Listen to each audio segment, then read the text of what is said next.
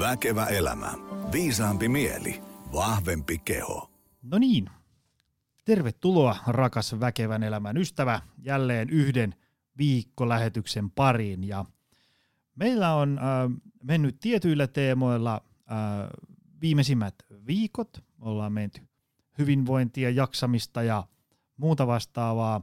Tällä viikolla palataan semmoiseen teemaan, mikä varsinkin tällaiselle äm, hyvinvointialan ammattilaiselle ja, ja, ja mm, salinomistajalle ja tämmöiselle ihmiselle, jonka leipä tulee tästä ää, treenistä, liikkumisesta ja muusta hyvinvoinnista, niin erittäin kiinnostava aiheeseen. Ja se on ää, tämmöinen niin kuin urheiluseuratoiminta, liikunta-alan äm, ammatin harjoittaminen ja, ja sitten ä, talouskysymykset ja ennen kaikkea semmoinen, että minkälaisia asioita me liikunta-alan ammattilaiset, seuran pyörittäjät, seuratoiminnassa mukana olevat ihmiset voitaisiin tehdä paremmin, jotta, jotta ainakin saavutetut olosuhteet ää, säilytetään ja miksipä ei tehtäisi kaikista vähän parempaa. Aina se on mukavampaa, kun saadaan ihmisiä liikkeelle ja homma on mielekästä. Ja, ja en heti keksinyt parempaa tyyppiä tänne Pasilan Voimalo Pyhätön pop-up-studioon kuin Mikko Mäntylä. Tervetuloa. Kiitoksia.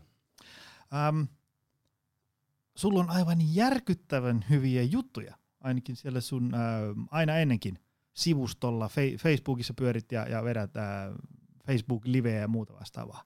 Ja, ja tota, mä aina katson niitä siinä mielessä, että tämä että on semmoista kamaa, että kaikkien pitäisi kuunnella. Kaikkien, jotka puuhastelee ää, tota, ammatikseen tai, tai pyörittää seuratoimintaa, rakkaudesta lajiin, mitä ikinä. Että ihmisten pitäisi kuulla tämä. Ja sen takia mä halusin tänne mökkiin jutulle. Ää, mutta kerro lyhyesti, kuka oot, mitä teet, mistä oot tulossa ja mihin menossa? Joo, kiitos Joni. Eli 46-vuotias kaveri tuosta Lehtisaaresta Helsingistä ja tämän urheiluseuratoimintaan, niin itse asiassa viime viikolla tuli 25 vuotta täyteen siitä, kun aloin tehdä tätä duunikseni. Mä katsoin silloin se, postasit someen. Mä ajattelin, vitsi äijä on vääntänyt pitkä. Joo, silloin 21-vuotiaana kaverina, niin mun laji on siis koripallo, niin oli ainoa puolipäiväinen homma Suomessa Helsingin NMK urheilusihteeri, ja kun sen sain, niin käytännössä siihen ne yliopisto-opinnot loppu, ja idealistina ajattelin, että tästähän mun tulee mun duunia. Sitten siinä onneksi maailma vähän muuttui, että niitä duuneja alkoi tulla, ja sitten mä oon ollut ammattivalmentajana ja seuravalmennuspäällikkönä ja toiminnanjohtajana, ja kerran eksyin yhden seuran vuosikokoukseenkin, ja kun olin se ainoa hallituksen ulkopuoleinen siellä, niin pääsin heti seuran puheenjohtajaksi, että sekin puoli on tuttu. Ja, ja tota, sitten viime vuosina olen ekana aloittelin kirjoittaa blogia, just niin kuin mainitsit tuossa aina ennenkin.fi, että rupesin kirjoittaa niitä ajatuksia, että mitä tässä on vuosien varrella tullut, ja, ja sitten on sen jälkeen käynyt myös muiden lajien seuroissa ja lajiliitoissa ja liikuntajärjestöissä yleensä niin vähän puhumassa ja konsultoimassa, ja, ja sitten varsinaisesti mä tästä rupesin jotain oppimaan, kun omat kolme lasta syntyi, ja sitten kun mä vanhempana kattelin sitä juttua, niin sieltä niin urheiluseura ammattilaisen näkökulmasta moni asia oli tosi yksioikosta, mutta sitten kun ne omat lapset on siinä, jotka nyt kuitenkin on junioriseurassakin ne, ne, niin kuin ne jäsenet siellä, niin sitten alkoi tajumaan, että tässä onkin näitä puolia aika monta enemmän kuin sitä on joskus nuorena mustavalkoajattelulla edes funtsinutkaan. Tota, meillä oli tuossa ennen kuin painettiin rekkipohjaa, meillä oli aivan hävyttömän hyviä keskusteluja siitä, että, että mitä kaikkea voisi tehdä paremmin, ää, minkälaiset asiat on, on kuitenkin nyt hyviä ja niin edespäin. Mutta tota, lähdetään nyt ensiksi y- yleisellä tasolla. Ää, mun otoskoko on vähän pieni urheiluseuratoimintaa, kun meillä itsellä siis on niinku osakeyhtiö ja tämä pyörii vähän eri tavalla ja niin edespäin. Ää, mutta tota, miten suomalaisilla urheiluseuroilla menee? Noin niin kuin sun pitäisi hihasta ravistaa. Jos nyt me puhuttiin, nyt ei puhuta siis siitä, että sulla on niin kuin urheiluseura semmoinen niin X miljoonaa euroa osakeyhtiö pohjainen, vaan ikään kuin tämmöinen niin kuin meidän tavallisten kuolevaisten seurat. Joo, eli urheiluseurasta me usein puhutaan, että on se sitten muutaman tuhannen euron budjettia pyörittävä seura tai sitten miljoonien liikevaihdolla ja 40 työntekijää oleva, niin, niin, niin samassa lauseessa, mutta että no lyhyesti sanottuna urheiluseuratoiminnalla menee mun mielestä paremmin kuin koskaan monessa mielessä. Siis viimeisen 15 vuoden aikana se data, mitä mä oon nähnyt, niin koko ajan jäsenmäärät kasvaa.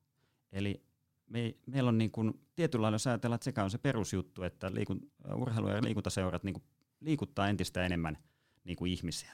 Eli, eli siinä mielessä tosi hyvin. Toiminta on muuttanut hyvin paljon muotoa, että siellä on niin kuin ammattimaistuttu ja on tullut omia tiloja ja muuta vastaavaa, hinnat on moninkertaistunut, mutta kuitenkin meillä niin kuin enemmän koko ajan liikkuu. Eli, eli siinä mielessä menee niin tosi hyvin. Sitten taas kääntöpuolena on näistä samoista asioista johtuen, niin se varsinkin niin urheiluseuran johdon niin näkökulmasta se on entistä haasteellisempaa. Se ei olekaan enää ihan yksinkertaista, kun sulla on ammattilaisia ja budjetit helposti paisuu, jos ei kymmenet tuhannet riitä. Monessa seurassa on satoi tuhansia, jopa miljoonia. Sulla on ammattilaisia, sulla on oman toimen ohjeessa tekeviä, sulla on talkoihmisiä, niin sitten se dynamiikka muuttuukin ihan erilaiseksi ja talouden riskit ja kaikki muu ja ehkä odotuksetkin, että kun maksetaan enemmän, niin niin tota, myös odotetaan parempaa laatua. Eli, eli tämä on hyvin kaksiteräinen niin kuin puoli, mutta että noin pä, pääsääntöisesti sanoisin, että menee tietyllä lailla paremmin kuin koskaan.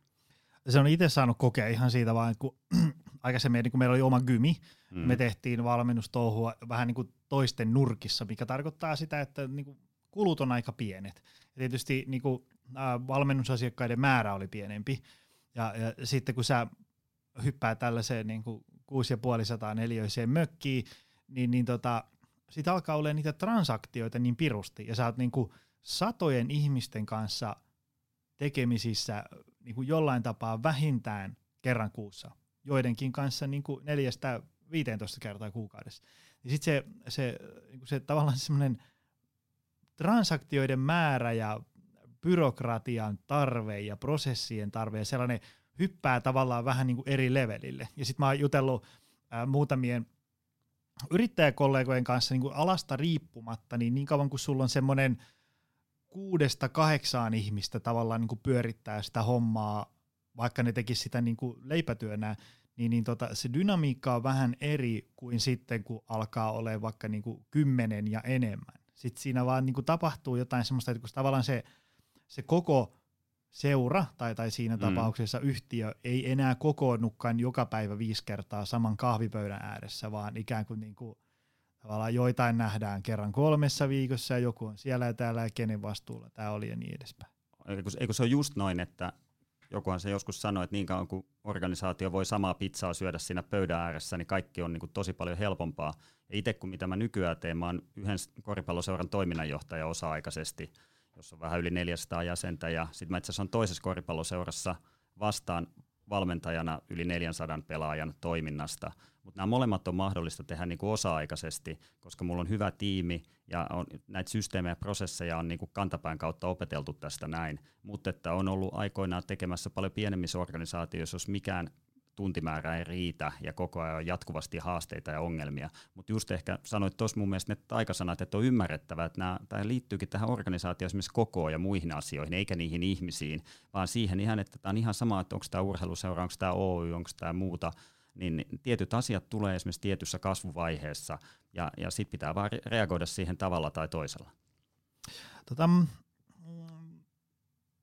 usein voi olla, että tämä on nyt taas mun pieni otoskoko, mutta kun urheiluseurasta puhutaan vaikka noin niin kuin julkisuudessa, niin se on ehkä vähän enemmän semmoista niin kuin negatiivispainotteista. Siis semmoista tavalla, niin kuin, että kuinka huonosti menee ja miten siellä ja täällä on käynyt taas sitä ja tätä.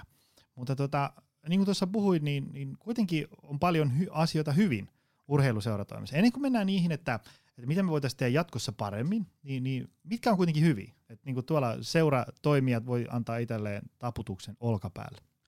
No siis lähtökohtaisesti suurimmassa osassa itse toiminta on tosi hyvä. Et mun mielestä on vähän sama asia kuin jos meillä olisi pihviravintola, niin itse se pihvi pitää olla kunnossa. Et jos ei se ole kunnossa, niin ei millään muulla oikeastaan mitään väliä. Et aika monta asiaa annetaan anteeksi, jos se itse niin kuin se päätuote on kunnossa. Ja sehän, mikä meillä on huikeaa, että suomalainen tämä urheiluseuramalli, tämä yhdistysmalli – niin on sen tyyppinen, että me saadaan niin kuin melkein niin kuin ketä vaan mukaan tekemään talkoilla, kunhan se itse juttu on tarpeeksi hyvä, se oman ryhmän tai sen koko seuran tai muun vastaavan. Eli niin puhuttiin just siitä, että sulla on tavallaan mahku saada niin kuin huippuammattilainen paiskii hommia, siis sille, semmoinen, johon sulle ei olisi niinku rahalla ikinä mahdollisuuksia. Ju, ju, juuri näin, että tätä usein niinku on joskus oppinut sen, että kun se on jonkun isä tai äiti.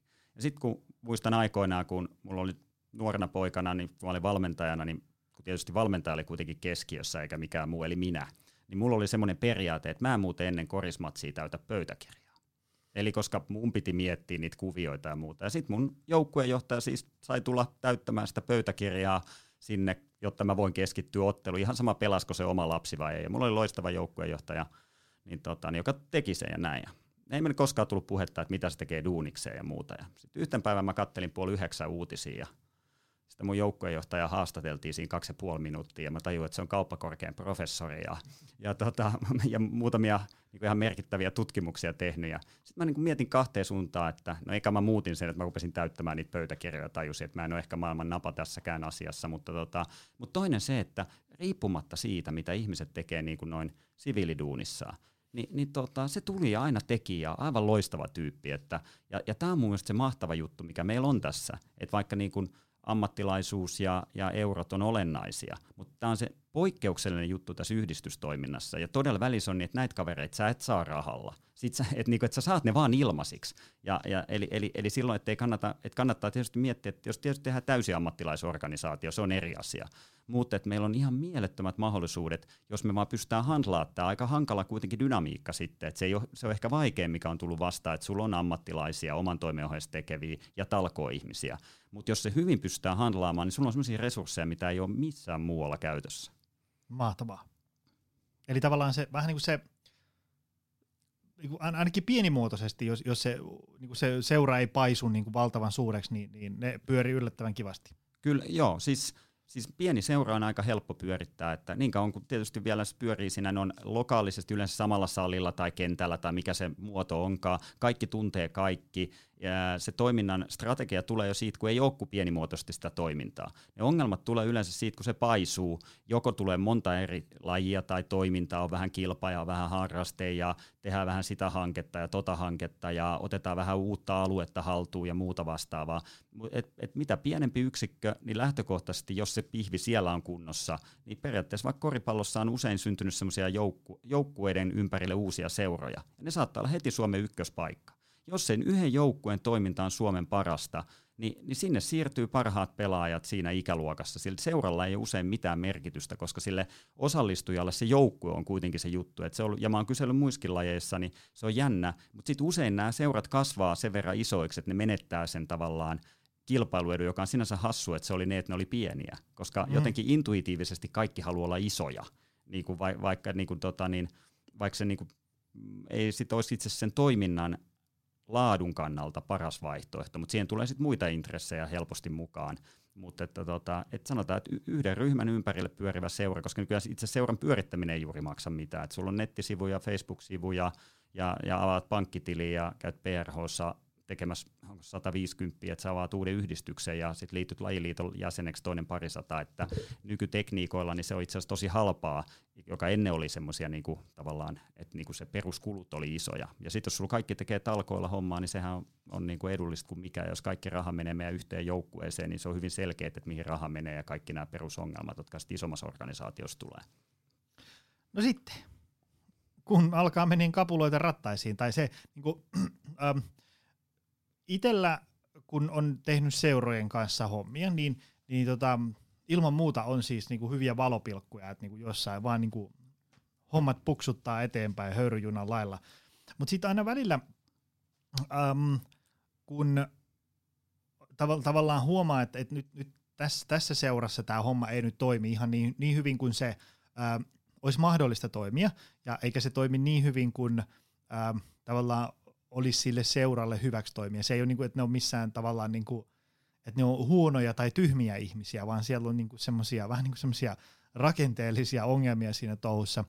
Niin tota, ähm, mä oon itse huomannut kaksi, mihinkä semmoiseen sudenkuoppaan ne, ne usein ajautuu, on se, että ähm, tietysti talouspuoli, että mm. ei ole rahaa. Ja, ja, ja se, tota, ähm, että haluttaisiin tehdä paljon kaikkea, mutta kun hillot on finito. Ja sitten toinen on se, että ähm, että se on vähän semmoista niinku puuhastelua. Ja mä sanon sitä puuhastelua nyt niinku hyvässä mielessä siis sillä tavalla, että, että se on vähän niin kuin, tavallaan niin kuin, että että niin kuin huomaa, että et, et ei ole niin selkeitä vastuita jaettu ja hommat on vähän myöhässä ja, ja, ja tota, sitten kun jotain toimitetaan, niin siitä näkee, että et, et, tämä on nyt niin kuin iltapuhteina äkkiä raapastu kasa ja niin edespäin. Tavallaan se ei ole ihan niin semmoista ö, ammattimaista tekemistä. Mutta se tavallaan niin talouspuoli ja sitten se, että, että tavallaan niin se tekemisen ihan paras terä on vähän kateissa. Ne on kaksi semmoista asiaa, mitä mä huomaan. Tuleeko sulla, ootko sä itse huomannut samoja vai, vai tuleeko vielä muita juttuja mieleen? Joo, siis ne on varmaan ne, on niitä oireita just, mitkä johtuu siitä itse asiassa siitä kasvusta. Et, et helposti sitten, että riippuen tietysti onko seurassa esimerkiksi palkattuja henkilöitä ollenkaan, että jos ne on pelkästään luottamushenkilöitä, niin sitten ne tekee silloin oman toimen ohessa, kun ne ehtii. Mutta vaikka olisi palkattuja henkilöitä, että tämä ammattimaistuminen tapahtunut sanotaan viimeisen varsinkin kymmenen vuoden aikana, niin siinä useimmiten se käy niin, että sit kun se palkataan se ensimmäinen sinne, niin sille vedetään työnkuvaa 42 ranskalaista viivaa, että sinne kaadetaan sitten niinku kaikki. Ja sitten tämmöiset just niinku yhteistyöjutut ja muut, niin se on se 41. siellä, että ne tehdään, jos ehditään. Ja, ja, tota, mm, ja, ja myös sitten, että niin kuin itsekin aikoinaan, kun harrastuksesta tuli ammatti, niin siinä joutui vähän kipuilemaan sen kanssa, että tätä ei voi enää tehdä niin kuin harrastusmentaliteetilla. Et Jenkeissä on hyvä termi mulle, mikä on tullut vastaan, että, että jos se on niinku, että harrastus on niinku hobby, ja sitten jos sulla on duuni, niin se on job. Ja jos sä suhtaudut niinku työhön harrastusmentaliteetille, niin sulla on jobi. Ja, ja mä oon huomannut, että aika monella on se jobi. Ja, eli eli sitten siihen kuitenkin niin kuin vähän lähdetään silleen, että kun meillä on se tärkeä matsi viikonloppuna, että katsotaan niitä matsivideoita ja muuta, kun samat henkilöt usein valmentaa ja sitten hoitaa seurahallintoa ja johtamista. Eli, eli se ei ole tarkoituksellista, mutta se niinku, tai sitten on vaan niin paljon olla kaksi viikkoa myöhässä kaikissa asioissa, et, et koska vaan niitä duuneja on niin paljon. Nämä ei ole mahdottomia ratkaista, mutta nämä on sellaisia niinku seurannaisvaikutuksia siitä jutusta. Sitten ehkä semmoinen, mikä on yksi vielä näistä, että jos niinku rahat on loppu, sitten välillä on ihmiset loppu, että niinku, et sitten niin siellä on, joka seurasta yleensä löytyy sellaisia mielettömiä työmyyriä, jotka panostaa aivan järjettömästi ja vetää itsensä usein ihan piippuun. Ja, ja, ja yksi oire vielä, mikä sieltä niin kuin näkyy, on sitten tämmöinen myös epätasalaatuisuus niin kuin siinä toiminnan tasossa. Et jotkut ryhmät tai joukkueet, mitä siinä lajissa onkaan, saattaa aivan huipusti vedetty. Ja sitten seuraava vuosiluokka onkin ihan niin kuin kuraa. Eli, eli jos ei siellä ole ne systeemit ja prosessit kunnossa, että jos on vaikka, että kuka teistä vanhemmista valmentaa, niin jostain jengistä löytyy niin kuin aivan Suomen huipputason vaan sattumalta isä tai äiti, ja seuraavasta ei löydy ketään, ja se, joka nosti käden ylös, niin sattuukin olla sieltä heikommasta päästä. Ja ne on molemmat sen seuran joukkueita, maksut voi olla ihan samat, mutta että, että tästä systeemistä johtuen, niin sitten taas siellä sit kentän laitalla katsotaan, että miksi noilla on priimaa ja meillä on kuraa. Mä tuli vielä se, kun tein joskus urheilijoille niin kuin oheisharjoitteluohjelmia. Siis niin kuin sulla on vaikka joku jääkiekkoille, jalkapalloilija, kamppailla harrastaja. Mä oon tehnyt sitten vaan se saliohjelma touhut siinä päälle. Ja, ja tota, äm, mä en ole ihan hirveästi lähtenyt kritisoimaan niitä valmentajia sillä niin kuin yleensä on tapana, että suomalaiset jääkiekkovalmentajat, jalkapallovalmentajat tyhmiä, kun ne ei mm. ymmärrä salitreenin päälle ja sitten jos ne tekee ohjelmia, ne on huonoja ja niin edespäin. Mä, mä oon jotenkin niin kuin, mun sympatiat on vähän niin kuin niiden valkkujen puolella, koska siellä saattaa olla siis niin kuin yllättävän korkeallakin tasolla ö, sama tyyppi, joka vastaa niin kuin strategiasta ja juomapullon täytöstä ja kaikesta siitä väliltä, niin, niin, niin millä eväillä tällainen kaveri sitten räätälöi jokaiselle oman ruokavalio- ja treeniohjelma? Että onko se niinku, ootko huomannut, että tämmöinen niinku resurssipula on seuroissa valloilla? Äh, on, ja kun me ei nähdä niinku sitä, että miten me voitaisiin luoda sitä resurssia lisää. Mm. Et, et se on se, niin kuin mä oon aina sanonut, kun mä käyn seurassa, ja usein me katsotaan talousasioita, koska hirveän usein se alkaa näkymään sitten siellä pankkitilillä ne ongelmat. Sitten otetaan se seuran Exceli esiin, missä on budjetti. Ja mä yleensä aina kysyn, että onko tämä se sama Excel, johon päivämäärät ja sit summat tässä vuosien vuonna päivitetty, kun silloin kun Excel on joskus aikoja alussa niin kun keksitty, ja kaikki aina sitten sanoo, että no on, mä sanon, että niin se on kaikilla muillakin, että ei, mitään, ei tässä mitään hävettävää. Mutta kun siellä ei lue mitään muuta kuin, niin kun tulot ja menot, siellä ei ole semmoista kuin investointi esimerkiksi. Eli silloin me ollaan niin kuin tässä tilanteessa, jos sulla on vain niin ajatusmallina menoja, niin sitten jos sulla on vaikka työntekijä, niin sitten sä niinku ajattelet, että se optimointi on se, että sillä annetaan mahdollisimman paljon kaikenlaista hommaa. Eli, eli kun ei ole niinku mitään, että tästä voisi tulla euroja, ja, ja tähän niin tämä niinku vaan kuuluu oikeasti. Ja, ja, niinku, ja sitten vielä se, että kukaan ei ole kaikessa hyvä. Me ymmärretään siellä pelikentällä, että sehän tässä on niinku aina välillä koomisinta, että meillä – käy niin kuin Jaloset ja Detmannit luennoimassa niin kuin yrityspuolelle, koska me ymmärretään siellä pelikentällä, että meidän pitää ottaa huomioon vastustajan resurssit ja miten meidän tiimi olisi niin kuin mahdollisimman tehokas enemmän kuin yksilöidensä summa. Mutta sitten niin kun me tehdään sitä seuratoimintaa, niin me jotenkin unohdetaan tämä täysin, että ei kukaan voi olla sekä maalivahti, puolustaja että hyökkääjä. Tai jos se on sitä kaikkea, niin se todennäköisesti ei pysty tekemään mitään hyvin. Aivan. Tuliko muuta mieleen? Mä tuossa just pohdiskeli erilaisia tavalla niin kuin skenaarioita, mitä on tässä vuoden varrella. Ähm, jos nyt mietitään, mitä sitten ikään kuin se ähm, valmennusosaaminen, onko se Suomessa hyvällä tasolla ikään kuin silloin, kun ei puhuta tällaisesta ähm, niin kuin osakeyhtiöpohjaisesta, että se on niin kuin selkeästi eri levelillä?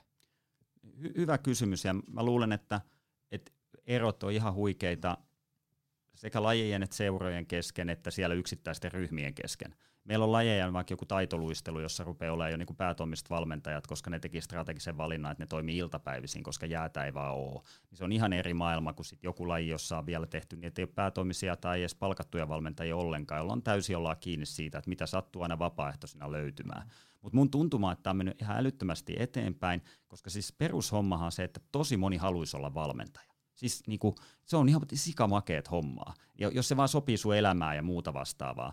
Ja, ja loppujen peleissähän, mitä mä näen tuolla seurapuolella, niin olennaista on saada ne oikeat tyypit, jotka tulee ekana ihmisten kanssa toimeen ja jotain siitä lajista tietää. Että yleensä ne teknistaktiset jutut on aika helppo niin kuin kuitenkin opettaa, varsinkin jos motivaatio on kunnossa. Että se ei mitään astrofysiikkaa ole siellä, jos ei nyt aivan niin kuin jossain maajoukkuetasolla olla. Tietysti taas riippuu, että onko joku huipputarkka niin kuin tavallaan taitolaji, jossa rankaistaan niin kuin virheistä, versus onko tämmöinen palloilulaji, jossa on aika laveet säännöt, ja kunhan sitä palloa vaan yritetään tunkea sinne maaliin ja estää omaa maaliin, niin se itse asiassa antaa paljon enemmän anteeksi siinä. Mutta mun mielestä siis se on mennyt eteenpäin, ja se mun mielestä kertoo se, että meillä on entistä enemmän väkeä siellä, siellä salilla. Se, mitä se, sit kuka se määrittelee sen laadunhan, tämä on yksi, niin yksi haasteita, että helpostihan asiantuntijat rupeaa tekemään toisilleen sitä juttua, ja sitten unohdetaan, että se kuitenkin se niin kuin tavallaan se kohde on se pelaaja ja sen vanhemmat, niin kuin kuitenkin, että toinen maksaa sen ja toinen, jos ei se tuu sinne, niin vaikka sulla olisi kuinka hyviä treenejä, niin parhaat pelaajat, niin kuin mun yksi entinen esimies totesi, että parhaat pelaajat tulee kuitenkin niistä, jotka jatkaa.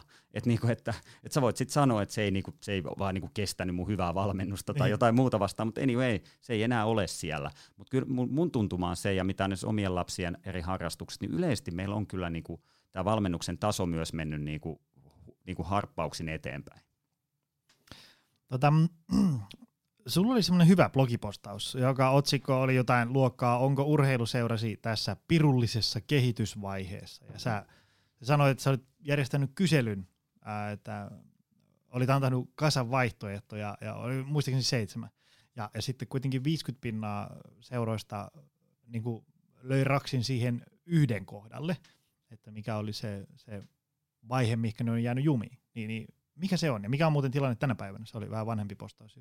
Joo, se oli mielenkiintoinen, että itse asiassa tämä vaihe, niin tällä hetkellä mä sanoisin, että se on 80 prosenttia. Et kun on käynyt seuroissa, mä yleensä aina aloitan semmoisen seurakehitysillan siitä, että katsotaan vähän niin kuin diagnoosi, että missä me ollaan.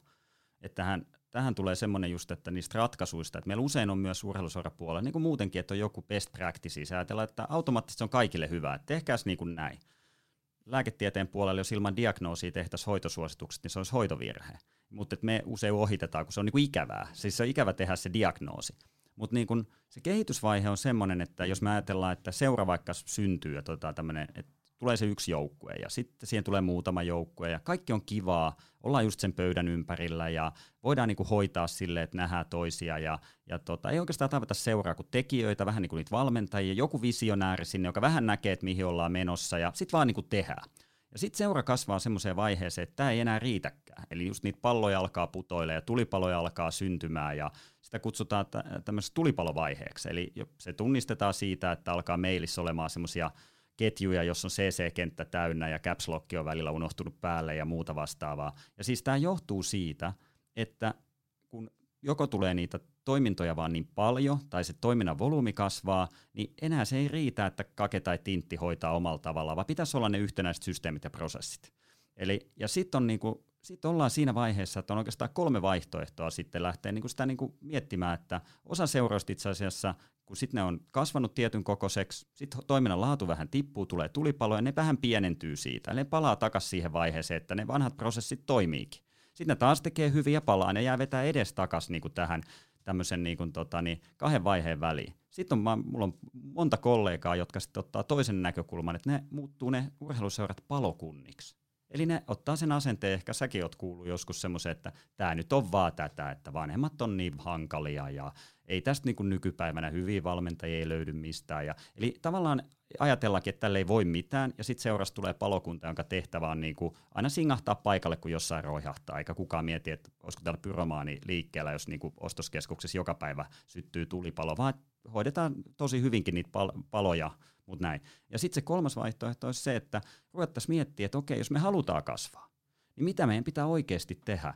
että meidän pitää muuttaa tätä toimintamallia niin kuin erilaiseksi. Niin kuin, niin kuin kerroit, että teilläkin, että nyt on ihan erilainen varmaan toimintamallit täällä, kun on omat tilat ja muuta vastaavaa. Niin kuin pelikentällähän me ymmärretään kanssa ihan täysin. Me voidaan pelata niin sanottu sikaa, eli jokainen, pelaa, jokainen saa soolota mitä vaan. Mutta että jos me mietin vaikka koripallossa, niin Henrik Detman, kun tuli aikoinaan takaisin Saksasta, niin ne teki analyysiä, että jos me halutaan niin kuin Euroopan huipulle ja tähdätä maailman huipulle, niin meidän esimerkiksi pitää tehdä yhtenäinen pelitapa. Ja sen jälkeen vedettiin kaikki juniori- ja aikuismaajoukkueet samaa pelitapaa. Valmentajakoulutusjärjestelmä uudistettiin tukemaan tätä. Eli me ymmärretään, että meillä on se pelitapa, me puhutaan pelikirjasta ja muuta. Eli lop, ja, ja silloin voi olla, että joku sanoo, että ei kun mun mielestä pitäisi pelaa tälleen, mutta ei siellä paljon sooloilla sitten sen pelikirjan sisällä. Ja tämä sama on sitten, että, mutta, että pitäisi tehdä seuras, mutta se on kova paikka, koska usein sulla voi olla joku sooloilija, joka on sun seuraamisessa paras valmentaja joka on sen takia niin hyvä, kun se saa sooloilla. Se saattaa vaihtaa hiekkalaatikkoa, jos ei se saa enää sooloilla. Ja se voi olla ihan hyvä vaihtoehto, että mennäänkin takaisin vähän pienemmäksi. Mutta muuten pitää kaikille sanoa, että tämä ei ole enää hyvistä ihmisistä pelkästään kiinni, vaan meillä on tietyt systeemit ja prosessit, me pystytään tekemään paljon laajemmin tätä näin, mutta se vaatii ihan erilaista johtamista, se vaatii ihan erilaista strategiaa, ja jos tämä pitää tehdä niin kuin vapaa-ajalla niin kuin noiden luottamushenkilöiden tai sitten niiden niin kuin palkattujenkin ihmisten ottaa niin kuin ihan erilainen niin kuin ote siihen juttuun, se ei ole todellakaan helppoa, eikä se ole aina kivaa. Joo, sitä just miettii silleen, että jos vaikka itse lähtisi tästä seuratoimintaan mukaan, niin se, että jos mä tästä vedän nyt tässä sellainen perus kymppituntisen tässä, tässä näitä omia hommia ja, ja sitten tota, pitäisi mennä sitten vielä niin kuin kauheasti raapiin päätään johonkin noin niin kuin seuratoiminnan tavallaan niin kuin prosessien hieromisessa, kun niitä hieroo ensiksi tässä 50 tuntia viikossa, niin olisihan se nyt aikamoinen homma. On, on ja sitten siinä, siinä käy just se efekti, että sitten tulee joku oire, jota sitten vaikka seurahallitus käsittelee.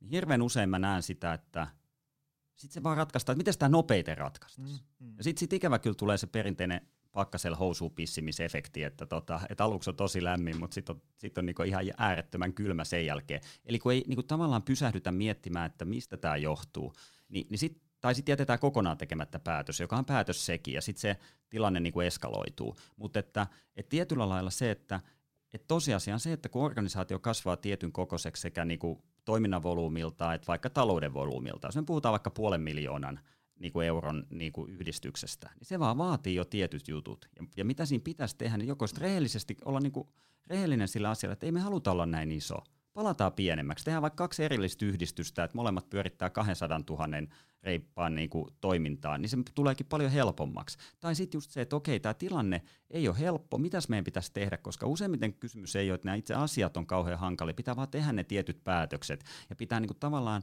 hyväksyä ne realiteetit, niin kuin mistä tahansa tiedetään, että, jos, että se tosiasioiden tunnustaminen on kuitenkin mm. niin kuin viisauden alku, että tota, ne ei, ei muutu ne tosiasiat siitä, jos pistetään päästrutsilailla niin kuin sinne hiekkaan.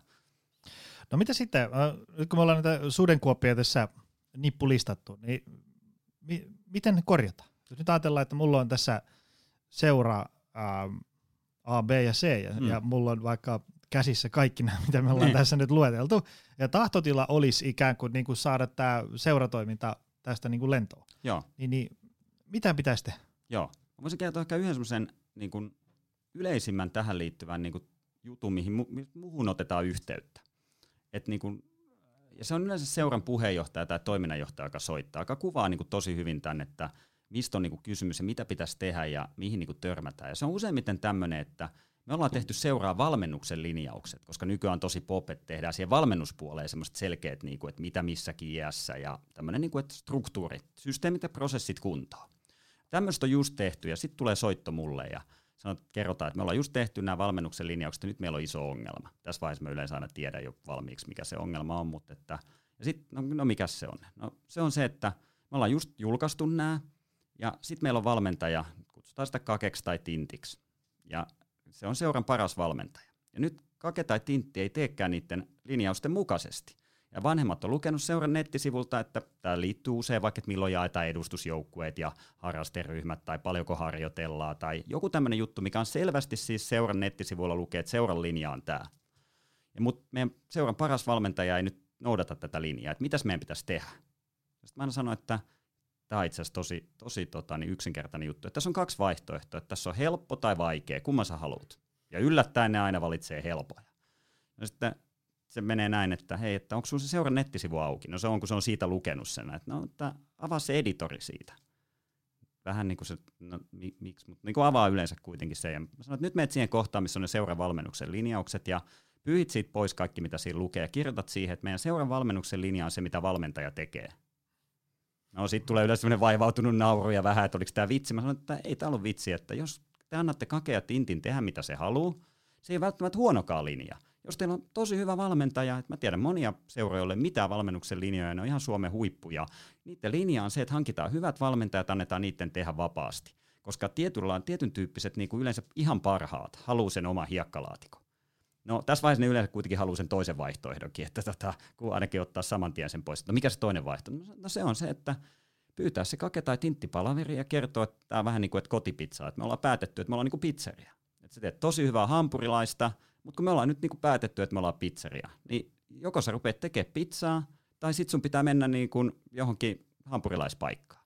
No, mutta sitä se voi lähteä meiltä. Niin voi. Ja tämä on nyt se dilemma. Eli mitä niin kuin tavallaan pitäisi tehdä, niin ekana se diagnoosi, että me ollaan tässä vaiheessa sen takia, että me ollaan vaikka kasvettu tähän. Me joko pienennytään, jolloin me voidaan taas entistä tehdä vapaasti. Ja me itse asiassa moni seura, jos haluaa ihan huipputoimintaa yksittäisiin ikäluokkiin, niin tämä on mitä mä suosittelen, koska sä voit saada niitä valmentajia, jotka ei koskaan suostu menemään niihin seuroihin, jossa on selkeät systeemit ja prosessit, koska ne on semmoisia taiteilijoita. Tai sitten sä lähdet tekemään sitä juttua, ja sä, sun pitää ottaa huomioon, että 2-30 prosenttia väestä lähtee. Tämä kuuluu, tämä ihan yleistä organisaatiojuttu, että kun tämä tuli mulle vastaan bisnespuolella. Et, et, et, et se on se pahin paikka.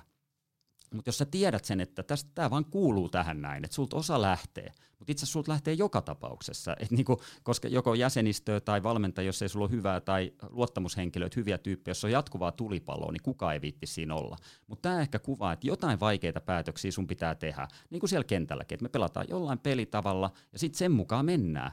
Että et jos se on, että me ollaan aggressiivisia parhaassa kunnossa oleva niin kuin ryhmä, joukkue siellä, niin kyllähän me ei me voida sitten miettiä, että tehdäänkö me fyysistä harjoittelua. Me voidaan, tai sitten me voidaan valita se, että meillä on joku muu etu ja vähän unohdetaan se fyysinen harjoittelu ja meillä on vaikka, vaikka niin kuin taitavimmat pelaajat, jotka omalla käy vähän pomputtelee palloa tai heittämässä sitä koriin tai mikä se laji nyt sitten onkaan.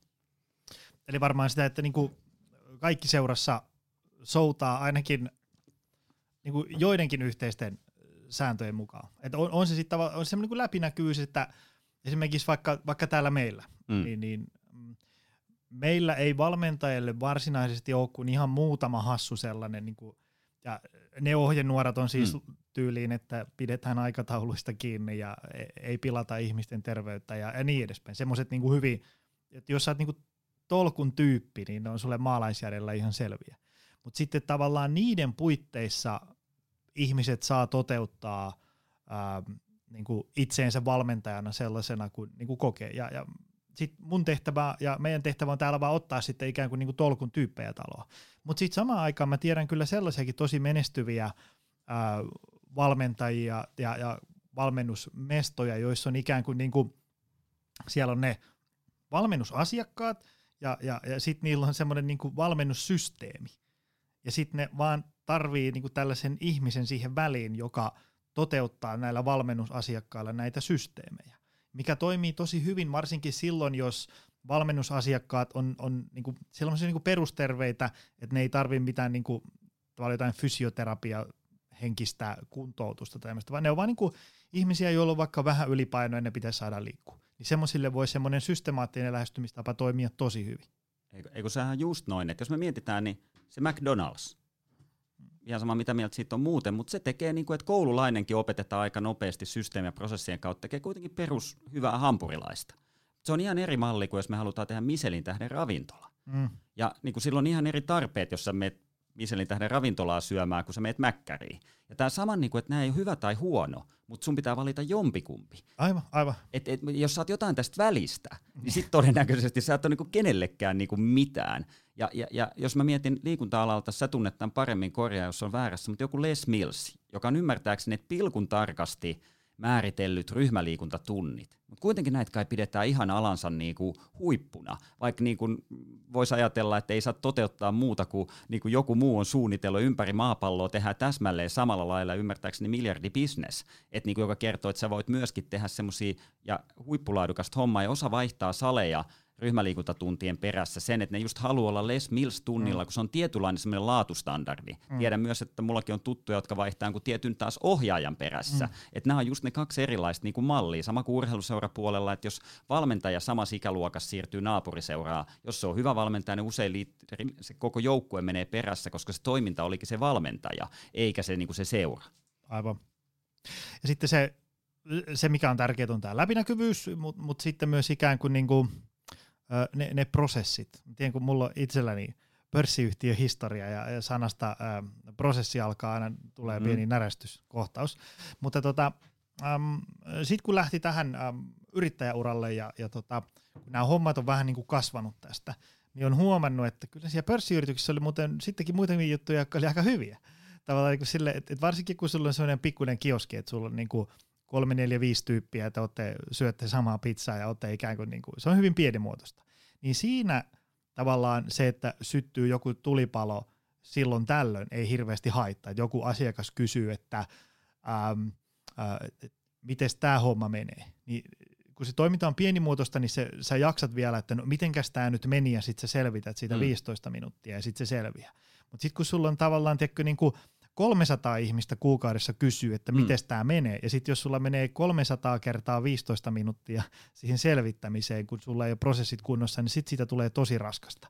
Ja, ja sitten siitä tulee semmoista niin kuin, tavallaan sellaista jatkuvaa tulipalojen sammuttelua aamusta ilta, ja sitä ei jaksa kyllä kukaan. Ei, ja kun se on just noin, että en tiedä, onko sulla samaa niin kuin taustaa kuin mulla, mutta että mä olin niin ainakin nuorena poikana myös sitä mieltä, että mä oon niin korvaamaton. Mm. Kun ei näitä kukaan muu pysty tekemään. Et mun ensimmäisessä siinä urheiluseurahommassa mulla oli puolipäiväinen duuni ja mä opiskelin ja mä pystyin neljässä kuukaudessa vetää 217 ylityötuntia täyden burnoutin, en nukkunut enää, kun sit yksi iso turnaus piti hoitaa, kun jos mä nyt en sitä hoida, niin kukaan ei hoida. Ja sen jälkeen mä opin niinku sen, että koska se kokemus oli niin kauhea, että siinä meni aika monta kuukautta niin palautui itse siitä burnoutista ja hain lopputilin niin sen neljän kuukauden jälkeen. Ja sitten niin sekä itse että nähnyt muitakin, että just jos tämä mindsetti on niin kuin pielessä, että just mun pitää tässä painaa, mm. niin sittenhän sä teetkin niin kuin tietyllä lailla sitä juttuja. Ja, ja versus sitten se, että nyt kun on tässä viime vuosina oppinut, että tämä on aina niin kuin tiimistä kanssa kiinni että, niin kun, että, että sä annat sitä tilaa ja sä luot niitä systeemejä, prosesseja, ja, koska muuten siihen tulee se, että sen voi tehdä että tiettyä rajaa asti, että jossain vaiheessa kun mä vedin 25 tuntia viikossa valmennusta, mä kokeilin sen, niin mulla oli yli 400 valmennettavaa.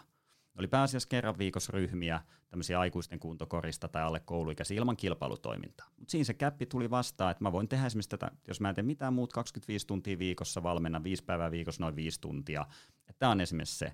Mutta nyt esimerkiksi jos ajatellaan, tällä hetkellä mä valmennan viisi tuntia viikossa.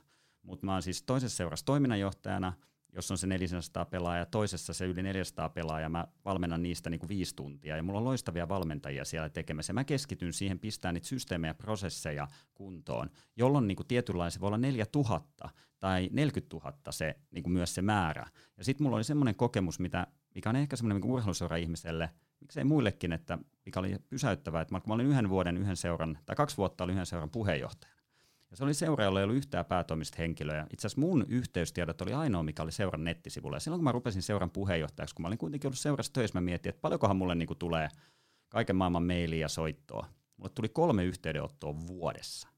Ja silloin mä tajusin sen, mikä mä itse asiassa olen sitten kyllä seuratyöskin huomannut, että ei kukaan seuran toimistolle yhteydessä, jos homma toimii. Mm-hmm. Et itse asiassa se on merkki siitä, että joku mättää, että eikö, miksi kukaan seuran toimistolla, vaan sekä nykys tekniikalla, kun sulla voi kaikki niin kuin laskutukset ja verkkokaupat ja tiedotukset hoitaa digitaalisesti. Niin, niin tota, eli se, että jos sulla on ihan älyttömästi hommaa esimerkiksi seuran toimistolla tai hallituksella on koko ajan jotain, että, että miten nämä jutut toimii, niin se on itse asiassa merkki siitä, että joku on niin kuin pahasti pielessä. Mutta siinä on myös se tavallaan toivo, että niin kuin periaatteessa tämä voi olla ihan älyttömän helppoa, koska yleensä se meidän urheiluseura ihmisiltä kysymään, niin ne sanoo, että tämä on kaikkea muuta kuin helppoa. Ja mulla on itse asiassa yhden, yhden ison lajiliiton, ei mainita nimeä, niin mä just jo aikoinaan juttelin sen tota, niin seuratoiminnasta vastaava ihmisen kanssa ja me tuli puhetta seuran puheenjohtajista, jotka on usein aika väsyneitä. Ja sit kysyin siltä, että mikä sun tuntuma, että jos me otettaisiin teidän lajin sadan isoimman seuran puheenjohtajat tuohon riviin, ja sanottaisiin, että me ollaan nyt löydetty hyvä uusi puheenjohtaja. Et nyt sä vihdoin voit astua tästä sivuun, jos sä haluat, ja tämä ottaa tämän homman, koska monella on se, että eihän mä nyt kehtaa tästä jäädä pois, kun tilanne on tämä. Varsinkin jos se rahat on loppu ja ihmiset on loppu, niin mä kysyn sitä, että mitä luulet, että moniko niistä sadasta ottaisi saman tien tarjouksen vastaan. Se on yli 50 saman tien. Ja se oli jotenkin pysäyttävä, niin kuin että Ja tämä ei ole kaikissa tämä tilanne, mutta meillä on usein se tilanne, että varsinkin sitten, jos tämä ajautuu siihen ikävään tilanteeseen, niin ketä siihen enää saadaan mukaan? Ja siksi se pitäisi tehdä siihen, siinä, mitä mä oon myös ollut urheiluseurojen hallituksessa, jotka sanoo, että me kokoonnutaan kolme kertaa vuodessa, meillä on seuran tilillä yli puolen kauden rahat valmiina, ja sitten meillä on kivat illanvietot, niin kukapa ei haluaisi semmoisessa olla mukana. Ja, tai sitten on ollut seuroissa, jos kahden viikon välein vähintään kokoonnutaan, kun rahat on loppu, pitäisi jenkkivahvistus vaihtaa, ja tota, ihmiset on ihan loppu. Ja aina kun siis kokoonnutaan, se tarkoittaa jonkun riitojen tai ongelmien selvittelyä, ja siihen ihmiset tosi nopeasti palaa loppuun. Ja nämä molemmat voi olla niin kuin samassa seurassa, riippuen siitä, että onko nämä systeemit ja prosessit kunnossa ja resurssit suhteessa siihen tota, niin, toimintaan vai ei. Mitä sitten? Öm, mennään tähän, tähän elefanttiin olohuoneessa, eli, eli tähän talouspuoleen, rahan tekemiseen. Öm, mua kiinnostaa ennen kaikkea niin sille yksittäisen valmentajan näkökulmasta, on se sitten äm, seuratoiminnassa mukana oleva valmentaja tai sitten muu kuka tahansa meidän liikunta-alan ammattilainen, niin, niin niiden talouspuolen kohentamiseen hyvin usein ne ei ainakaan rahassa kieri. Sille. Ei.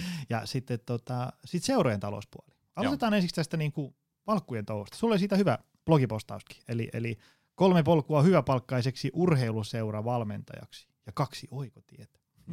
mutta tota, mä en ole ihan varma, onko meillä kaikkia aikaa tässä käsitellä, mutta tavallaan niin kuin, joku on seuravalkku mm. ja rakkaudesta lajiin, tykkää, on hyvä siinä mm. ja niin edespäin, mutta sitten tavallaan sit siitä kivastakin voi tulla vähän raskasta ikään kuin, jos se niin kuin menee liian raskaaksi ja, ja sit siitä ei jää kouraa esimerkiksi mitään. Tavallaan, että sun pitää niin kuin vaikka sun työura ottaa mm. vähän osumaan sen harrastustoiminnan takia, niin sitten se voi äkkiä käydä jonain pimeinä syysiltoina miettiä, että onko tätä arvosta. Mitäs, mitä, mitä voi tehdä?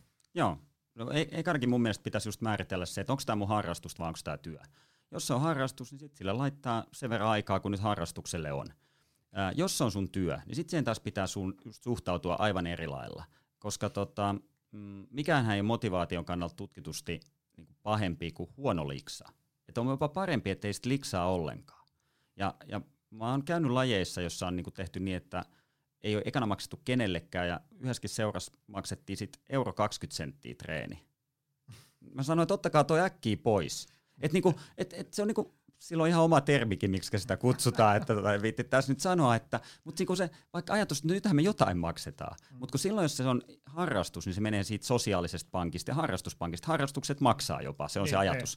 Mutta sitten jos sä oot du- duunissa ja varsinkin ammattilainen, niin sitten sä koet, että se on sulle vähän niin kuin loukkaus.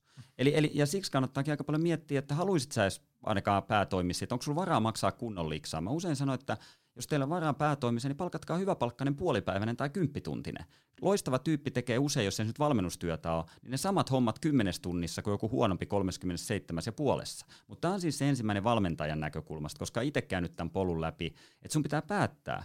Että et mulla itselle se oli jossain vaiheessa, kun mä sitten tein itse sen päätöksen, että tämä on mun ammatti että vielä 90-luvulla, kun mä aloitin tekemään tätä, niin monet niin ulkopuoliset vähän silleen, että eikö tota pitäisi tehdä rakkaudesta lajiin. Ja sitten mä aina kerroin, että kun mä menen siihen Alepaan ja isken ne tonnikalat ja makaronit siihen tiskiin ja sanon, että mä teen tosi hyvää nuorisotyötä, niin ei ne anna niitä. ei ne anna. Silloin oli markkoja ja nykyään euroja, että, että joko mä teen jotain muuta duunia, ja sitten mä teen tätä harrastuksena näin. Mun mielestä tämä on muuttunut, että et, niinku tätä selitystä ei paljon enää urheiluseurapuolella näy, että se on hyväksytty ammatti. Mutta se usein on huomannut, että se löytyy sieltä peilistä se ongelma. Ja tota, Eli, eli se sun oma suhtautuminen siihen. Eli, eli miten sä itse arvostat sitä. Mutta että tota, jos mä nopeasti käyn niin vaan, että mikä on ne tavat päästä hyväpalkkaisesti. Perinteinenhän on tämä, että korisvalmentajat, musta tulee korisliika tai euroliikavalmentaja. Vähän niin kuin mistä tahansa, että NHL tai, tai tota, niin musta tulee niin kuin huipputennispelaaja. Sinne voi päästä vähälle yksi prosenttia, senkin jälkeen niin kuin tuulisia paikkoja. Mulla on kollegoita, jotka on, joilla sitten kun perhettä tulee, niin niitä niin mahdollista olla yhdessä jengissä, kun perhe ei halua enää muuttaa siitä paikkakunnalta pois. Et se on niin kuin yksi vaihtoehto, mutta se on hyvin tuulinen ja näin.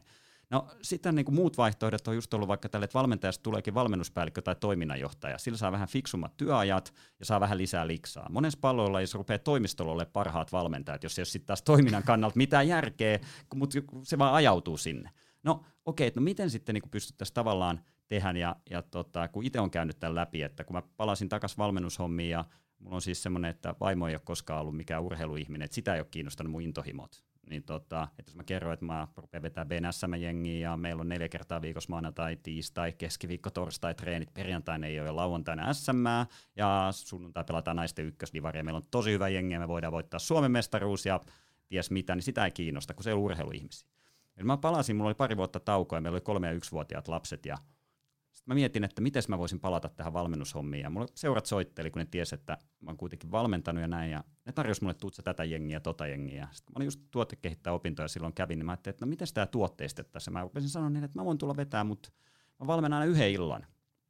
Sitten ne oli vähän, että et sä oot ollut Mikko niin kauan pois tästä hommasta, sä et tajua, että tässä vedetään joukkue. Mä sanoin, että ei, että ainakin silloin kun mä olin toiminnanjohtajana, niin mä aina toivoin, että ovesta olisi tullut joku, joka olisi ollut valmis vetää ketä vaan. Että tässä on nyt se ero, että mä vedän ihan ketä vaan ja mä oon valmentanut aikuisia ja lapsia ja kaikkea siitä väliltä. No sitten keväällä, kun koriskausi oli suunnittelu menossa, kukaan ei tarttunut tähän, mutta syksyllä, kun kausi alkoi, niin yksi seura soitti ja sanoi, että meillä yksi valmentaja lähti just ja siinä vaihtui duunit ja mä oon nyt miettinyt tätä palettia. Tämä onnistus, jos saattaisit meiltä torstai-illan, kun sä joskus silloin keväällä kerroit, että sulla olisi tämmöisiä iltoja myytävänä, että onnistuisiko se vielä ja mä sanoin, että no kyllähän se voisi onnistua. Ja sanoin, että mitä se maksaa? Mä sanoin, että no, mä soitan sulle tunnin päästä, että mä en ollut vielä miettinyt sitä. Ja no sit mä olin nyt tässä liikuntalalla, kun on toiminut, niin oli tullut vastaan vaikka, että joogavetäjä saattaa laskuttaa 50 plus alvitunti tai semmoinen 50 oli semmoinen aika normaali tämmöinen. Ja mä ajattelin, että otetaan se 50, että näin. Ja mä soitin takaisin, että kun siinä oli viisi tuntia putkeen niin kuin yhtenä iltana pienellä tauolla, että se on 2500 ilta.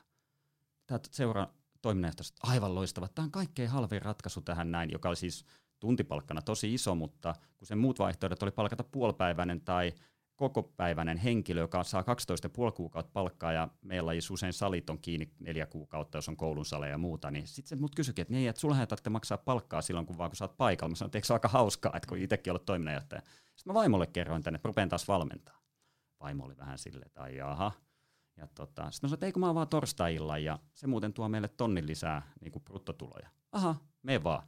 Ja itse asiassa sitten kun kului muutama viikko, niin vaimo totesi, että voisitko ottaa toisen illan. Joka, joka, jolla on se mun harrastus. Mun, niin, ja tämä oli se vaikea, mutta mä ymmärsin sitten niin jälkikäteen vasta, että niin tavallaan, että tässä oli se kysymys, että se mun intohimo muuttukin ihan duuniksi, joka oli järkevästi tehty. Et ihan samalla kuin meidän yksi tytär kävi Helsingin tanssiopistossa, niin siinä se Marko Bjurström vetää tunteja putkeen. Ei se tule vetää yhtä treeniä, mutta me ei voi vielä lajeissa olla semmoisia vanhoja juttuja, että joku tulee vetää yhden treeni illassa ja lähtee kotiin ja se on ammattilainen niin kuin pahimmillaan. Niin siitä on vaikea maksaa hyvää liksaa, mutta jos se vetää viisi tuntia siinä, niin sitten meillä tuleekin jo sen verran seuran kassaa rahaa, että sille voidaan maksaa kunnon palkka, että tavallaan tämä euroistaminen, eli se on se yksi ydinjuttu, että, että me yleensä valmentajat, mua enää talousasiat kiinnosta. Mutta että jos sä haluat saada tästä hyvän liksan, niin olisi parempi yleensä kiinnostaa. Tästä sä pitää olla niin kova tyyppi, että sulla on agentti, joka neuvottelee sun diilit, mutta niitä, niitä on aika harvalla meistä. Että tota. Joo, joo. Kyllähän se niinku, tavallaan, siis se valmentajana kehittyminen vaatii, että, täytyy nyt vähintään kirjoja ostaa ja sertifikaatteja käydä ja koulutuskursseilla ja niin edespäin, niin täytyy siitä nyt ammattilaisenkin liksa saada. Eihän sitä muuten mitään. On. Ja toi on itse asiassa semmoinen, että mä oon pikkusen raflaavasti sanonut, että mä vasta moninkertaisesti mun valmentajapalkkiot, kun mä lopetin käymästä valmentajakoulutuksessa. Et niinku, mulla on ystävä, joka aina toteaa, että, että se toimii enemmän tässä niinku liikunta-alan niinku ehkä genessä, genressä muuten, niin sanoi, että kun valmentaja tykkää käydä se Faskia 4.0. et niinku, niinku, et, ja on ihan ok, että se niinku oppii vielä, vielä enemmän, mutta jos ei se millään lailla muutu sen palkkioon, mm. niin, et, et niinku, niin, niin sen ammattilaisena se ei niinku kehity siinä se, sen niin kuin ansiotaso. Sitten se jopa saattaa lopettaa, vaikka se saattaa olla sen Faskian niin kuin Suomi ykkönen, niin pahimmillaan siirtyy muihin duuneihin, jotta se niinku eläisi. Tämä on mun se niinku säälittävä, säälittävä juttu siinä, että kaikki menettää siinä. Se, millä itse on se just, että mä rupesin esimerkiksi tuotteistamaan sen mun toiminnan erilainen, myymään ja markkinoimaan. Se iso juttu, mikä mulla oli kanssa tämä yksi, on se, että se ammattivalmentaja esimerkiksi rupeakin tekemään niitä juttuja, johon seurassa on normaalisti tarvittu valmennuspäällikkö, toiminnanjohtaja, joku seurasihteeri laskuttamaan ja muuta. Et esimerkiksi itse, kun mä rupesin valmentamaan näitä aikuisten kuntokarisryhmiä, niin mä lupasin hoitaa nämä kaikki jutut jolloin tavallaan kun siitä rahasta tulee X määrää sisään, niin tavallaan se, mikä normaalisti on ollut pieni osa siitä valmentajalle, kun mä tiesin, mihin paloihin ne menee, niin mä lupasin ottaa niin kuin vaan useamman palan siitä. Tai että toinen tämän tyyppinen juttu, että kun seurat, ei, kun niillä on, talous on tiukka, niin ne ei uskalla ottaa riskejä, koska ei ole varaa, kun ei ole kassassa rahaa. Niin mä oon yleensä ollut valmis ottaa kaiken riskin. Jopa tehdä niin kuin mä ihan verokortilla teen ja ammattiliiton juristilta tarkistin, että voinko tehdä niin kuin valmentajahommia puhtaalla tulospalkalla. Sanoin, että ei siihen Suomen laki mitään niin kuin kieltoja anna. Miten ja, sä sen teit?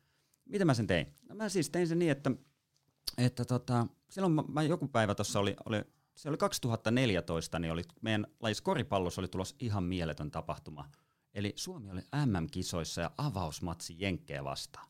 Voisiko kuvitella parempaa niin kuin mainoskampanjaa? No, sehän tarkoitti sitä, että 9000 suomalaista lähti sinne fanittamaan, mutta mä ajattelin, että, että tota, miten mä voisin hyödyntää tämän niin kuin, tämmöisenä niin kuin korisihmisenä. Ja mä olin pitkään ajatellut sitä, että mitä mä itse haluaisin liikkua. Ja mä itse asiassa joku päivä, kun mä sitä silloin olin miettinyt 2014 keväällä, tulin siihen tulokseen, että mä haluaisin pelata jotain palloilulajia. että mä tykkäisin, että olisi fudista, korista, lentistä, joku vetäisi treenit. Et sitä mä junnunakin tein ja mä tykkäsin kaikista peleistä. Mutta itse asiassa kaikkea muita löytyy paitsi pelejä. Mä olin joskus perustanut miesten vitosdivariin, mutta se on eri asia, kun ketään ei ollut siellä vaan koutsaamassa. Sitten mä että olisikohan tälle tilausta ja mä tarjosin muutamille seuroille, että hei mitä jos mä kokeilisin aikuisten kuntokorista ja kukaan ei oikein lähtenyt siihen. Mä vähän ihmettelin, että miksei ja kunnes mulla on yksi tuttu, onneksi toiminnanjohtaja totesi, että kun mä olin ehdottanut jotain, että hei vähän jaetaan tässä, jos tästä jotain jää tai jotain muuta, niin se totesi mulle, että kuule Mikko, tiedäthän sä, että mä voin vaan hävitä tässä. Sitten mä olin, että miten niin sä voit hävitä. Onneksi oli mun hyvä ystäväni sanoi, että rehellisesti. Muut ei ole ehkä kehdannut sanoa tätä samaa asiaa, että niin, että sä Mikko lupaat hoitaa kaikki tässä näin, mutta kyllä tästä jotain lisäduunia mullekin tulee tässä näin, että kuitenkin jos toiminta kasvaa, niin jotain lisähommia tulee. Todennäköisesti tämä menestyy, tai tämä lähtee ihan ok, mutta en mä siitä mitään hyödy, ei mun liksa tästä kasva. Jolloin mä tajusin, että näin se on, että normaali urheiluseuran toiminnanjohtajan tai minkä tahansa henkilön, sillä on peruspalkka. Eli ei se kehitys siitä, vaikka mitä tehtäisiin lisää. Sitten se sanoi ne taikasanat, mutta autas armias, jos tämä menee pieleen. Niin se yksi hallituksen jäsen aukoo mulle päätä seuraavat viisi vuotta, että niin, niin, kokeiltiin taas uutta, että kyllähän me silloin 70-luvullakin kokeiltiin näitä uusia juttuja, eikä nämä toiminut. Ja sitten niin kuin, mä just silloin kävin näitä tuotekehittäjän opinnot, oli, oli niin, tota, niin, loppunut ja mä kehittelin erilaisia tuotteita, että miten sitä tuotteistetaan. Sitten mä päätyin, päädyin siihen, että voiko mä ottaa riskit pois seuralta ja sitten mä kehitin tämän tuotteen, että, että niin kun mä, mä teen 100 prosentin tulospalkalla, eli ekana saa seura omat kulunsa pois, sitten seuralle luvattiin tietty takuu tuotto seuraavasta rahasta, ja sitten jos jää rahoja niin kuin siitä, niin sitten tulee vasta mun palkka. Eli, eli kun mä tiesin, että sen seuran toiminnanjohtajalla on kaikkein kimoit mennä hallituksen kokoukseen ja kertoa, että me saadaan X euroa tunti tästä varmasti, versus se, että me aloitetaan jotain uutta toimintaa, joka tuottaa tappiota tai voittoa. Ja, ja tota, tämä oli niinku tavallaan semmoinen aha-elämys, ja, ja, ja, ja se on varmaan mistä tahansa niinku firmassa, että jos tuosta teen toimiston ovesta kävelisi joku kaveri, joka sanoo, että mä vaikka myyn teille mainoksia sadan prosentin niinku tulospalkalla ja en mihinkään tee vanhoille mainostajille, että saaks mä ruveta myymään, niin on paljon helpompi ottaa mm. semmoinen, kun joku tulee ovesta sanoa, että kun mun pitäisi asuntolainojen takia saada kolme tonnia liksaa kuussa, otatko mut myymään mainoksia? Koska se riskiprofiili on hyvin erilainen siinä mm. sitten. Mitä sitten? Öm, nyt on mietitty niitä öm, tavallaan valkkujen, ammatinharjoittajien öm, liksan lisäämistä. Mitä sitten seurat? Öm, kun mä, mä oon usein huomannut sellaisen, ainakin omalla otoskoolla sellaisen, että, että tavallaan seuralla on joku tahtotila, mm.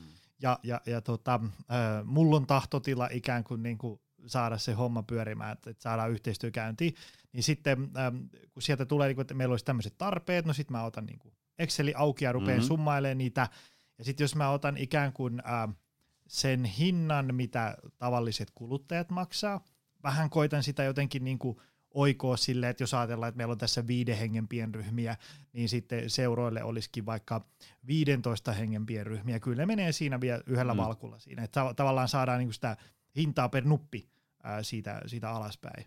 Ja, ja tota, sit siitäkin vielä höylää vähän, niin kuin, että nyt tämä tämä menee, niinku, koska mä en voi niinku ihan pelkästään talkoilla, kun munkin pitää mm. syödä ja kauheat laskut rullaa koko ajan, niin jopa ne hinnat tuntuu olevan ää, liian kovia. Mm. Ja minkä tietysti ymmärrän, jos ei ole rahaa, niin sit mm. ei ole rahaa, ei sitä niinku tuu mistään taika, taikahanasta. Mutta millä niinku seurat vois parantaa sitä omaa taloustilannetta? Ja, ja sitten kun sehän korjaa, jos menee väärin, mutta tavallaan kun joku lapsi harrastaa esimerkiksi mm. jotain, niin sitten se, se leivotaan sieltä isi ja äiti niin kuin lompakosta. Ehkä saat jotain avustuksia jostain, mutta muutoin. Niin tavallaan, miten niin kuin seura voisi tehdä sitä omaa varainhankintaa? Siinä varmaan jotain lainsäädäntöhommia on, mutta mitäs muuta? Joo, siis sä oot just nyt siinä ytimessä, että ja keskimäärin riippuu vähän seurasta, mutta tyypillisesti 80 prosenttia nykyään isomman seuran niin kun tulorahoituksesta tulee vanhemmilta. Sitten on just vähän kunnasta riippuen 10 pinnaa tulee jostain, niin, tota, niin kaupungin avustuksista tai jostain muista. Ja sitten on muutamia prosentteja esimerkiksi sponsseja tai ellei seuralla jotain isoa turnausta tai leir, jotain semmoista niin kuin isoa muuta tämmöistä niin kuin siihen itse toimintaan liittyvää rahasampoa näin. Mutta että jo pelkästään jos tämä katsotaan, niin kyllä se paras tuote, mitä seurojen pitäisi myydä, niin on täyttää ne ryhmät. Koska otetaan nyt vaikkapa jalkapallojoukkue. Jos siellä joukkueessa on 15 pelaajaa tai 20 pelaajaa, niin todennäköisesti kaikki kulut on samat. Mutta viisi pelaajaa lisää, yhtäkkiä tuli kolmassa lisää tuloja. Joko sinne, jos on joukkuekohtainen talous, niin kuin esimerkiksi jalkapallossa on, niin se tiputtaa niiden ryhmässä olevien pelaajien kausimaksuja. Jos on tämmöinen seurakohtainen talous, niin kuin vaikka koripallossa, jos kerrotaan, että tämä joukkueen kausimaksu on sama riippumatta, miten pelaajamäärä kasvaa, niin jos viisi pelaajaa tulee lisää, niin se näkyy suoraan viivan alla. Seuralla, jos viisi pelaajaa lopettaa, se näkyy siellä. Mutta mä huomaan, että tässä on semmoinen, että näin, niinku, näin myy tätä niinku oikeaa sitä perustuotetta, joka on se niiden toiminta, mm. vaan myydään öö, pipareita tai arpoja tai, tai jotain, jossa jota kukaan ei haluaisi myydä, jos kate on tosi huono, ja sitten ne myy ne vanhemmat niitä toisilleen pahimmillaan, tai ne ostaa niitä pipareita 20 purkkiä sinne omaa, omaa niin kuin, niin kuin näin, ja sitten saadaan piparifirmalle 50 pinnaa menemään siitä. Ensimmäinen on niin kuin tavallaan ymmärtää, että, että mikä se paras tuote on. Sitten niin kuin toinen on jännä se, että mä väittäisin, että jos me otetaan tähän niin kuin urheiluseurojen isojenkin niin kuin ne talousarviot, niin sieltä puuttuu yksi olennainen rivi kokonaan. Ja just tuossa on muutaman seuran kanssa nyt tässä viime aikoina tehnyt, jossa tota, niin, tätä kysyin, niin sieltä puuttuu semmoinen rivi kuin markkinointi kokonaan. Okay. Va, joo, voi olla satojen tuhansien eurojen rahat pyöriä, mutta siellä ei ole semmoista kuin markkinointi. Ja sehän on ainoa, mikä niin kuin tietyllä lailla voisi tuoda enemmän euroja sisään. Koska niin kuin tietyllä lailla tämä on hyvin yksinkertaista, että, että, tota, että hankitaan jäseniä ja tehdään niin hyvää toimintaa, että ne pysyisi mahdollisimman pitkään. Ihan sama kuin tehdään vaikka kuntosalilla. Mutta mietis, kun ei ole markkinointibudjettia ollenkaan. Ja, ja tietysti jos ryhmät täyttyy niin, kuin niin että tiedetään, että on niin hyvää toimintaa tai aina tehty se jalkapallokoulu tai koriskoulu ja näin. Mutta että puuttuu semmoinen koko ajattelu. Ja jos sieltä puuttuu se rivi, niin siihen ei ole rahoja. Eli jo, että ollaan niin kuin tällä tasolla, että, että, tota, että laitettaisiin euroja sinne. Sitten on vielä semmoinen yksi, niin kuin on, että luullaan, että pitää tehdä nollatulosta, kun ollaan yhdistyksiä. Että semmoinen myytti elää, että yleishyödyllinen yhdistys ei saisi tehdä vuodessa ylijäämää. Joka on niin kuin ihan absurdi, että, että jos jokainen tietää, että jos yrität nollapudjettia vaikka omassa taloudessa tai, tai yrityksen taloudessa, niin aina väli menee miinukselle. Et tota, eli, eli pitäisi kerätä se jonkinlainen vararahasto. Ja minkä kokoinen 3-6 kuukautta minimi. Tämä on ihan sama kuin mistä tahansa muuta. Riippuu minkälainen varianssi sulla on siinä seuran. Se voi katsoa edellisen viiden vuoden vaikka tulokset, jos se toiminta pysyy samanlaisena, niin katsoa, että minkä, mitä ne huonot vuodet oli. Mutta että, että kun nämä yhdistetään siihen, että tähdätään nollaan, joka itsekin on tehnyt monta kertaa virheen, että ekana sä katsot sen kulupuolen ja tulopuolen ne ei täsmää. No sit sä kulupuolet vähän, no otet, pienennetään tota, eihän me totakaan kulu näin. Ja sitten tulopuolella se menee hyvin balanssiin, kun sä lisäät pelaajamääriä siellä Excelissä. Ja, ja tämä voin sanoa, älä tee näin, että tota, se menee aina miinukselle. Versus jos sä haluat pikkusen ylijäämäisen budjetin, tee se päinvastoin. Et liiottele kulut, ja, ja tota, niin, ota vähän alakanttia tulot. Ei ole taas mitään astrofysiikkaa. Mm. Ja sitten jos mä aina sanon, että jotkut sanoo, että me halutaan tehdä nollatulos. Mä sanon, että no, maailman kivoin hallituksen kokous kauden lopussa, että meillä on 30 tonnia ylijäämää, että mihin se käytetään. Sinne tulee kaikki paikalle ja miljoona idea. Että jos sä haluat nollata sen, niin se on muuten helppoa. Versus se, että on, nyt on miinus 30, kuka ei tule paikalle ja laitetaanko ylimääräinen kausimaksu vai mitä, mitä tehdään. Että niin kun, et ihan niin kuin henkilökohtaisessa taloudessa, niin summat ei tarvitse siellä kassassa olla isoja, plussaa tai miinusta, mutta jos ne, niin, mutta se mentaalinen puoli on niin kuin aivan eri. Mahtavaa. Hei, mun kysymyslistaus näyttää tyhjää. Me ollaan käsitelty kaikki. Mitä tota, niin kuin, jos nyt ajatellaan, että tuolla on langan päässä seuratoimijoita, ja, ja tota, ne, ne, lähtee, ne on nyt kuunnellut tämän tänne maaliin saakka, ja nyt ne, ne raapii siinä, että olipas hyvää, hyvää kamaa, että mitäs mä nyt tässä tekisin seuraavaksi. Että, tai joku niin huomioon aamulla, kun kello soi seitsemän, niin mitä niiden kannattaisi tehdä toisin? Jos ajatellaan, että seura ei kieri rahoissa ja, ja, ja ollaan ajauduttu siihen palolaitosmoodiin, niin mitä niiden kannattaisi tehdä? Sano tämmöinen niin kolme steppiä. Joo, se on, se on hyvä kysymys. Ensimmäinen on vaan se tosiasioiden tunnustaminen. Eli niin tunnustetaan esimerkiksi se tosiasia, että tä, nyt kaikki ei ole hyvin. Vähän niin kuin, että me oltaisiin sinne lääkärille menossa. Että niin kuin, että jotain pitää tehdä. Ja että ollaanko me tästä samaa mieltä? Koska sitten voidaan huomatakin, että osa mielestä kaikki onkin hyvin et niinku, mutta että se vaikka yhteinen näky on se, että jo tälle pitää jotain tehdä. No sitten niinku se, että no seuraava juttu on se, että okei, että mihin me haluttaisiin päästä. Niinku, e, e, niinku ihan normaali homma, että ja, ja, ja tavallaan siinä, että jos siihen tarvitsee esimerkkejä, niin usein omasta pitäjästä löytyy muista lajeista. Et senkin mä oon huomannut, että tietyssä lajissa tehdään aina samalla ympäri Suomea ja ollaan täsmälleen sitä mieltä, että tätä ei voi tehdä millään muulla tavalla. Ja toisessa lajissa samassa pitäjässä, samassa toimintaympäristössä tehdä ihan päinvastoin niin mä melkein, että katoppa siitä ympäriltä, että löytyykö joku malli. Että noin muuten tekee sitä tässä samassa, ja silloin kaikki selitykset menee, menee pois, että tota, Tuplaamon kavereillahan loistava semmoinen paita, mikä on mun suosikki, suosikkipaitoja, että ihan hyvä, mutta ei toimi meillä. Et niinku, ja, ja, ja tota, jos et sä tämän niinku ajattelumalli ylipääse, ja sitten on tietysti vaan se, että ja sitten jos sä tähän tarvitset jostain apua, on lajiliitot ja on liikuntajärjestöt, ja tämä on ehkä se, missä mä niinku itse vaikka kun käyn seuroissa, niin käyn niinku kertomassa, että yleisemmin se on tämä mindset-kysymys tämän yli pitää päästä, että niin kuin voidaan yleensä jotain tehdä. Ja sittenhän se on vaan, niin kuin, että sitten valitaan, kolmas on se, että valitaan ne toimenpiteet ja aletaan tehdä. Et niin kuin, mutta että ehkä se, ehkä se iso juttu on kuitenkin se eka steppi, että koska jos ei sitä tapahdu, niin, niin näillä millään niin kuin jälkimmäisillä ei ole niin kuin mitään, mitään merkitystä. Sellainen ihan konkreettinen juttu, mitä mä aina sanon, kun mä te, tykkään just Facebook-liveä vaikka tehdä, mulla on tämmöinen aina ennenkin sisäpiiri, Facebook-ryhmä, maksuton Facebook-ryhmä, ja nykyään Facebook-live on aika hyvä, niin mä aina yleensä sanon sen loppuun, että hei, että jos tässä oli joku kohta, mikä resonoi, niin laitapa sille teidän hallituksen muulle porukalle tai jollekin muulle, että olisiko tässä meille mitään ideaa, tai jos ei mitään muuta, että olipa Mäntylä ihan hakoteilla taas, tai jotain muuta, että joku, että, niinku, että ajatuksia, että jos se tarvitsee sitä starttia, että se on niinku helpoimmillaan se, että, että, niinku, että hei, että, että, niinku, että saataisiin se, niinku se homma käyntiin, mutta ehkä se toivo on siinä se paras juttu, että mitä jos tämä olisikin tämä urheilusaratoiminta helppo koska silloin kun se on tosi vaikeaa, niin sitä on vaikea nähdä. Ja sitten sä oot semmoisessa selviytymismoodissa. Ja sitten jos se, vielä, se on ollut semmoista vaikka kymmenen vuotta. Niin, kun se on ollut niin, että sitä ei enää uskotakaan siihen. Mutta mä melkein heitä, että mikä tahansa urheiluseuratyö voi olla helppo. Ja tota, mutta se, siihen pääseminen ei välttämättä ole, niin kuin yks, tai se on yksinkertaista, mutta ne on vähän ehkä jotain vaikeita steppiä. Se on niin kuin vaan, te näette täällä niin kuin elämänmuutoksissa ja muut vastaavat, että itse asiassa stepit on aika helppo sanoa. Mutta mm-hmm. se, että jos ei se henkilö itse osta sitä ajatusta, että mä oon ekanakin valmis nyt tekemään sen muutoksen, ja mä oon valmis lähteä sille tielle steps by step, niin sillä millä asiantuntemuksella ei ole mitään väliä. Joo, joo, joo. Ja sitten se, se tota, varsinkin siinä niinku, se, se voi aluksi olla vähän ikävää. Täytyy tehdä, käydä niin kuin vaikeita palavereja sopia, niin kuin, että, että nyt, tiedätkö, nyt, nyt on edetty näin ja tästä vaikka tämä ei ole kauhean hyvä tie, mutta tästä on tullut niin kuin se normaali, että nämä hommat pyörii tällä mutta nyt meidän täytyisi kääntää tämä kurssi tohon suuntaan, mikä tarkoittaa, että nyt nämä kivat hommat täytyy jäädä pois ja ottaa näitä uusia tilalle ja, ja tota, se ei ole kauhean kiva. Ei. Mutta mut, mut sitten tavallaan niinku, mm.